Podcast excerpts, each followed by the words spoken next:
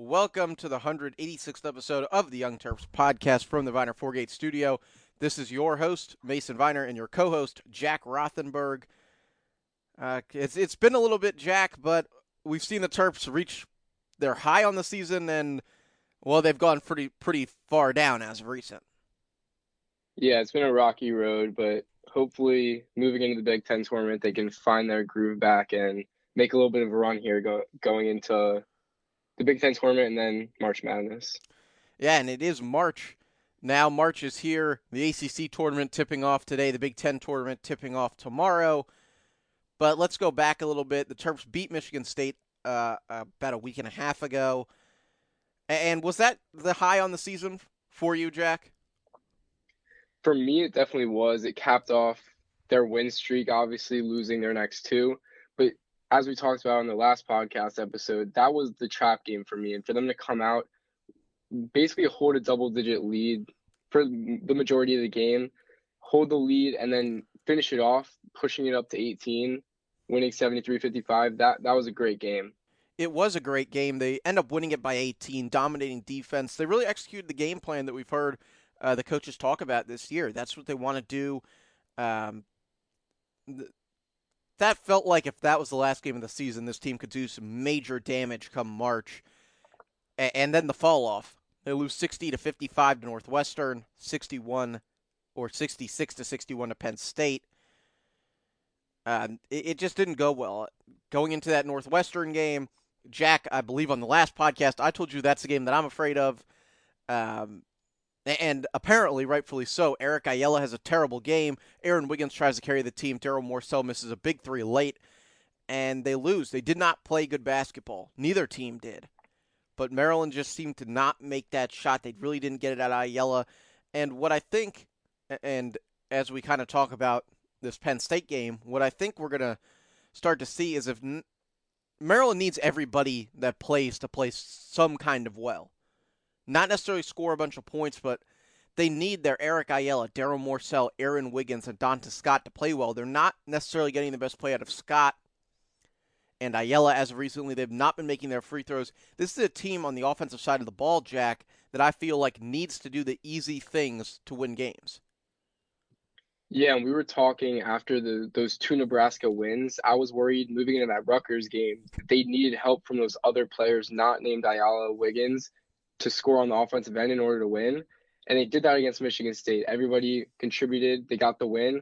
But going into the Northwestern game and then the Penn State game, obviously Wiggins had 26 against Northwestern, but no one else really was able to score or had a great offensive game that night. And then also against Penn State, yes, there were three people in double figures, but other than that, there weren't that many scores. So I think it needs to be a collective effort for this group to win games down the stretch in March.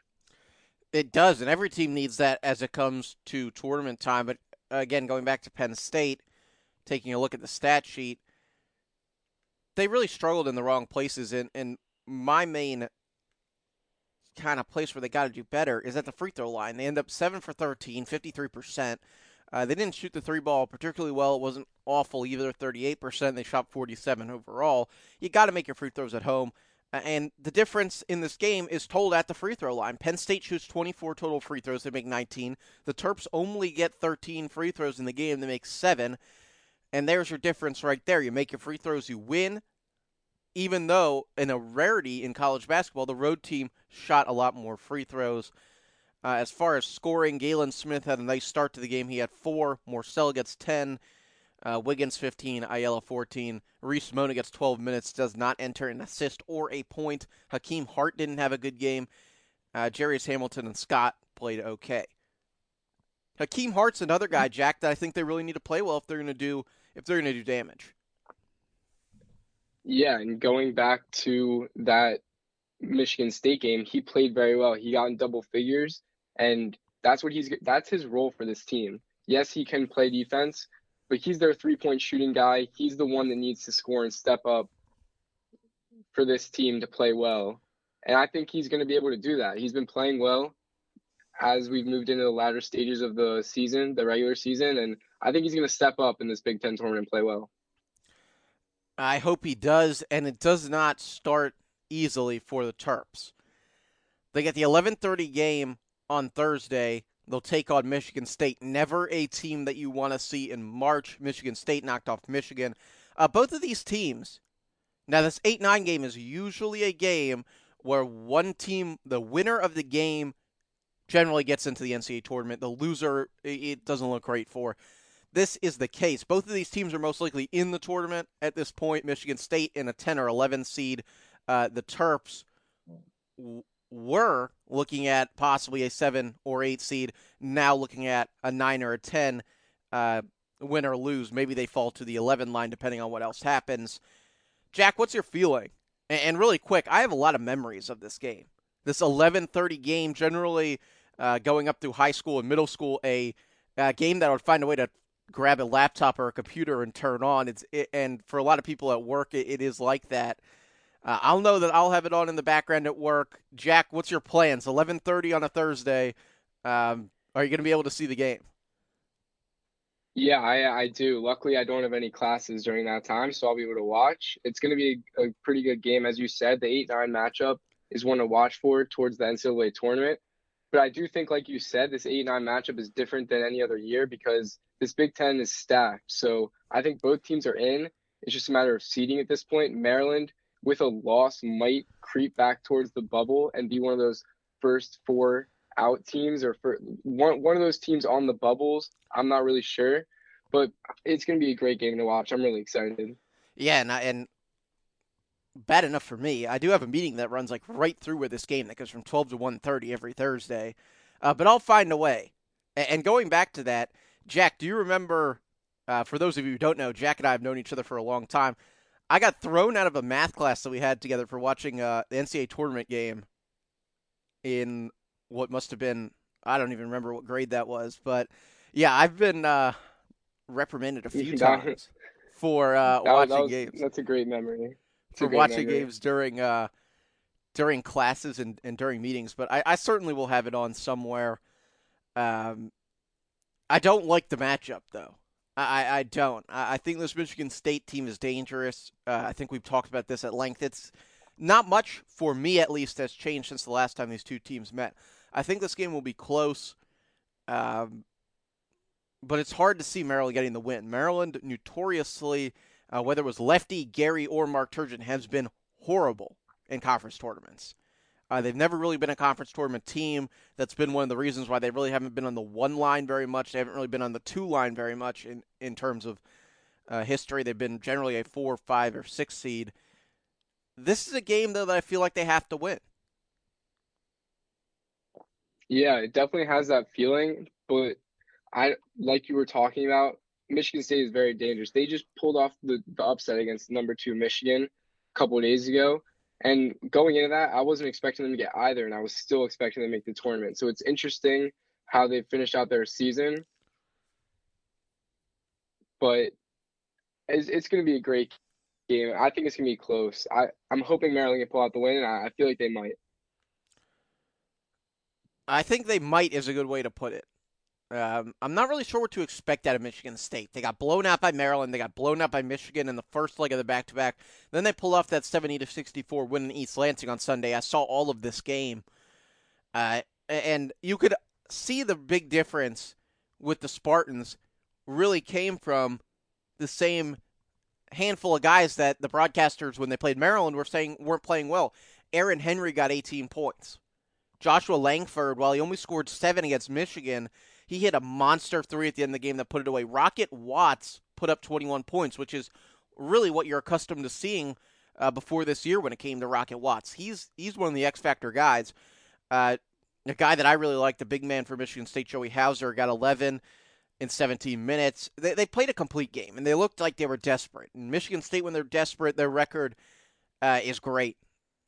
They finished the season 15-11, not the year that they were hoping for, but somehow they managed to get it together here at the end of the year, and it looks like they're going to be in March Madness for a 23rd straight year. And if I'm Maryland, I think the adjustments that you need to see have to be at the free throw line. You just have to go back a couple days and figure out, what was I doing right that I'm not doing now? And I think that comes at the free throw line. I think it comes with ball movement. And it's odd because a lot of times when Maryland's fallen off, Jack, it's been because they start slow. They started both these games up 11 and up 12, and they finished way to lose. It just adds to the fact that this Maryland team is very different than any other Mark Turgeon basketball team that we've seen. Yeah, and for me, the thing that's most frustrating about this entire situation that Maryland finds themselves in is they go on that 5-game win streak. At least for me, I was expecting them to beat Northwestern and Penn State. But even with that loss to Northwestern, they go into the game against Penn State. They have a chance to grab the 7th seed instead of Rutgers. And then potentially if they were to win that game, they face Illinois in the second round instead of right now, which if they were to beat Michigan State, now they face Michigan. It would just be such a better matchup for them to play in Illinois, obviously because they've beaten them early in the season. But it's frustrating that they couldn't beat Penn State, a very, very, very winnable game. Now they find themselves in a tough matchup against Michigan State where they might not even advance to the third round of the tournament. I agree with that, and I'll take it from a different angle, though. They had everybody was on board. You know, you win 5 games in a row, as we all know, everybody that's listening to the show, and Jack and I definitely know. Mark Turgeon is not the most liked man when it comes to Maryland basketball. They had an opportunity to win 7 straight games going into a Big Ten tournament, and maybe they had the 7th seed. I don't think they would have had a shot at that 6th seed, but I'll check that. And they managed a way to blow it again. And it's not just this year, and it leads all the Maryland fans and all the negativity back out. You know, this is classic Mark Turgeon, classic Maryland. And those are the things that I think this team's done a great job of avoiding so far. They've been a fast starter as of recent. They've played hard on defense. They have the Defensive Player of the Year in the conference. By the way, congratulations, Darryl Morsell.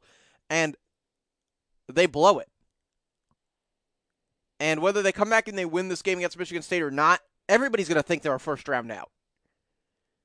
You know, and there's not much disputing that. All the people that were on board that are really the people that you need to win over in this state, because there's so many other teams and there's such a high expectation, you lost. And if you're Turgeon, it really sucks, because I think a lot of people were ready to say, let's give him some more time. Let's at least let him coach out this contract. Now everybody's screaming to fire him again. And it's just not what you want to see in a time of the year that's so crucial if you want to be a winning basketball program.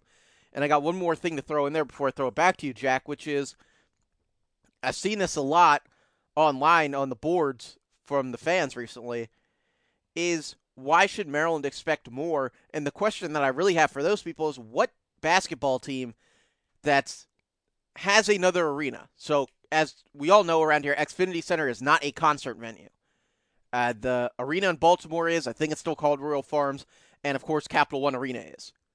What other college basketball team that has a 18,000-seat stadium would accept the results that Maryland's getting year over year? And that's kind of where I'll leave my rant for now. Yeah, and I'm just going to throw it back to you real quick with the question. Obviously, they had that 5-game win streak, now on the 2-game skid. Is there any scenario in your eyes where they turn this thing back around, they beat Michigan State? I'm not saying that they make a run in the Big Ten tournament. They can get back to that winning basketball heading into March Madness. I think they can. And every other year that you've asked me that, I've been asked that for a long time, because it seems like we've had the same end to a lot of seasons. This team is different. They're different in the way they win, and they're different in the way they lose, and their attitude just in general, I personally like. I don't like the results I've been seeing the last 2 games, but they're a different team. They're built different than Mark Turgeon teams are. I think they're a little bit tougher in terms of mindset. They've been down before. I don't really know, and this is what I'll ask you, Jack, is what does turning it around look like? Does that mean they beat Michigan State and Michigan? Does that mean they just beat Michigan State? Or do you think it's all in the attitude and how they play the next 2 games? But they got to win. It's based on the attitude, which will lead to the wins. Obviously, beating Michigan State is a huge step forward.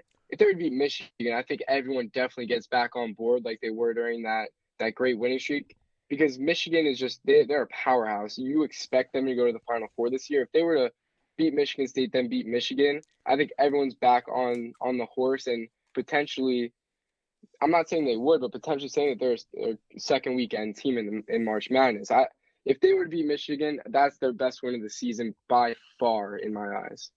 Oh, yeah, definitely. Michigan is a really, really good basketball team this year.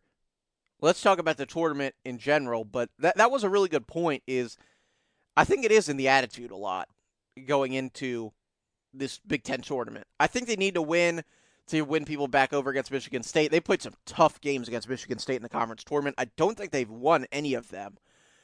A couple semifinal games in the conference, a couple quarterfinal games, but they have not been able to top the Spartans in March. Looking at the tournament as a whole, Jack, which team do you think makes a run, and who do you think will be going home early and disappointed? I would watch for Wisconsin to go home early. I know that they started out the season well, but as of late, they haven't been playing great basketball. I would watch this Penn State team make a run. I know Maryland just lost them. I'm not saying that because they just lost them. I just think they're kind of streaky. I don't know. I have a good feeling about them, but I think Ohio State is also another team to watch. They would play the winner of the Northwestern Minnesota game, and then if they were to win that, they play Purdue. I think they're my dark horse to win the Big Ten tournament. What about you, Mason? Well, you really took my answers. I was going to say look for Wisconsin to go home early and look for Ohio State to make a run. But I will pick different teams just to change up the conversation here. The team that I look for to go home early is Purdue. Purdue's been playing great recently. I don't like them in the tournament scenario. I think Ohio State tops them. But the team that I'm looking for to make a run, you really took my team that I was looking for to make a run, which is Ohio State. I'm going to flip it to Minnesota. Minnesota's been playing terribly going into this. Their coach is on the hot seat. It looks like he's out if they can't make a run here. They're the 13th seed in the conference, Jack. They were at one point ranked as high as, I think, 8 or 7 this year. I like Minnesota to make a run. The other team I'm looking for, because I always look at the ones whose coaches are really, really in trouble, is Indiana. So Minnesota and Indiana, I think there are two teams that can make a run. But, yeah, you took my answers, which were Wisconsin and Ohio State. I flipped mine to Purdue and either Indiana or Minnesota. And our last topic for the podcast today is where the Terps are in terms of the NCAA tournament. Jack, I believe I've seen him on the 10 line a few places. I don't think they're a 9 seed anywhere, but it's really in the hands of this Michigan State game where they end up. Yeah, Joe. I'm looking at Joe Lunardi's on ESPN right now. He has them against Clemson as a 10 seed in the first round. But as you said, this Maryland-Michigan State game is going to be a big indicator of where they end up. Let's just say they were to beat Michigan State and then lose in the third round. Sorry. How far up do you think they stay? How far up do you think they can get? Yeah, I was talking to Patrick Stevens of the Washington Post, who's also a bracketologist and really uses a different set of numbers and has been very accurate. Patrick's written for the Washington Post. He's a bracketologist for the Washington Post and The Athletic for a long time now. He kind of has Maryland in that spot where they're an 11 seed if they lose and as far up as a 7 if they're able to beat Michigan State. It depends on a lot of teams. You know, right now, going into this conference tournament time, which is so crucial, a lot of it is almost like the college football playoff. It's what you put in front of the committee last. Right now, Maryland's not doing a good job of that. The other factors, of course, is Maryland has a lot of great wins. They beat Illinois. They beat Wisconsin. They beat Purdue. You could use one of those teams to make a run. Now, there's a lot of teams between that 7 seed and out of the tournament that are looking to make that last push, looking to put that last statement on paper. And if you really want to get into it, between the 9s and the teams that are on the outside looking in right now, those are your kind of crucial spots. It's about who wins and who loses. If Maryland wins and a lot of other teams on the bubble, including like a Michigan State, lose, then the Terps are in a lot better position than they were before. But you can also see it going the other way. Some teams get hot, Maryland loses, and maybe... And I still think there is a chance that Maryland's on the outside looking in. Yeah, and the thing about Maryland, if they were to lose this Michigan State game, the thing about the bubble and what makes the bubble so great is that there are so many other tournaments going on that someone can steal an automatic qualifier, and that would potentially take Maryland out of the tournament, which is the thing that I love a lot about March Madness, but in this case, I wouldn't if Maryland's in that position. I would agree with you. It is one of the things that I love. I love the auto bid. I love the chance that everybody's still alive coming in, and it's one of my favorite weeks of the year. Now, round 1 and 2 of the actual tournament is really the games that I love, but this week is close. You know, the Big Ten tournament, even before Maryland was in the Big Ten, has always been one of my favorite games to watch. I love the Big Ten championship game right before the selection show. It's one of my favorite things in all of sports. And one day, maybe one day we'll see Maryland make a run and play in that game.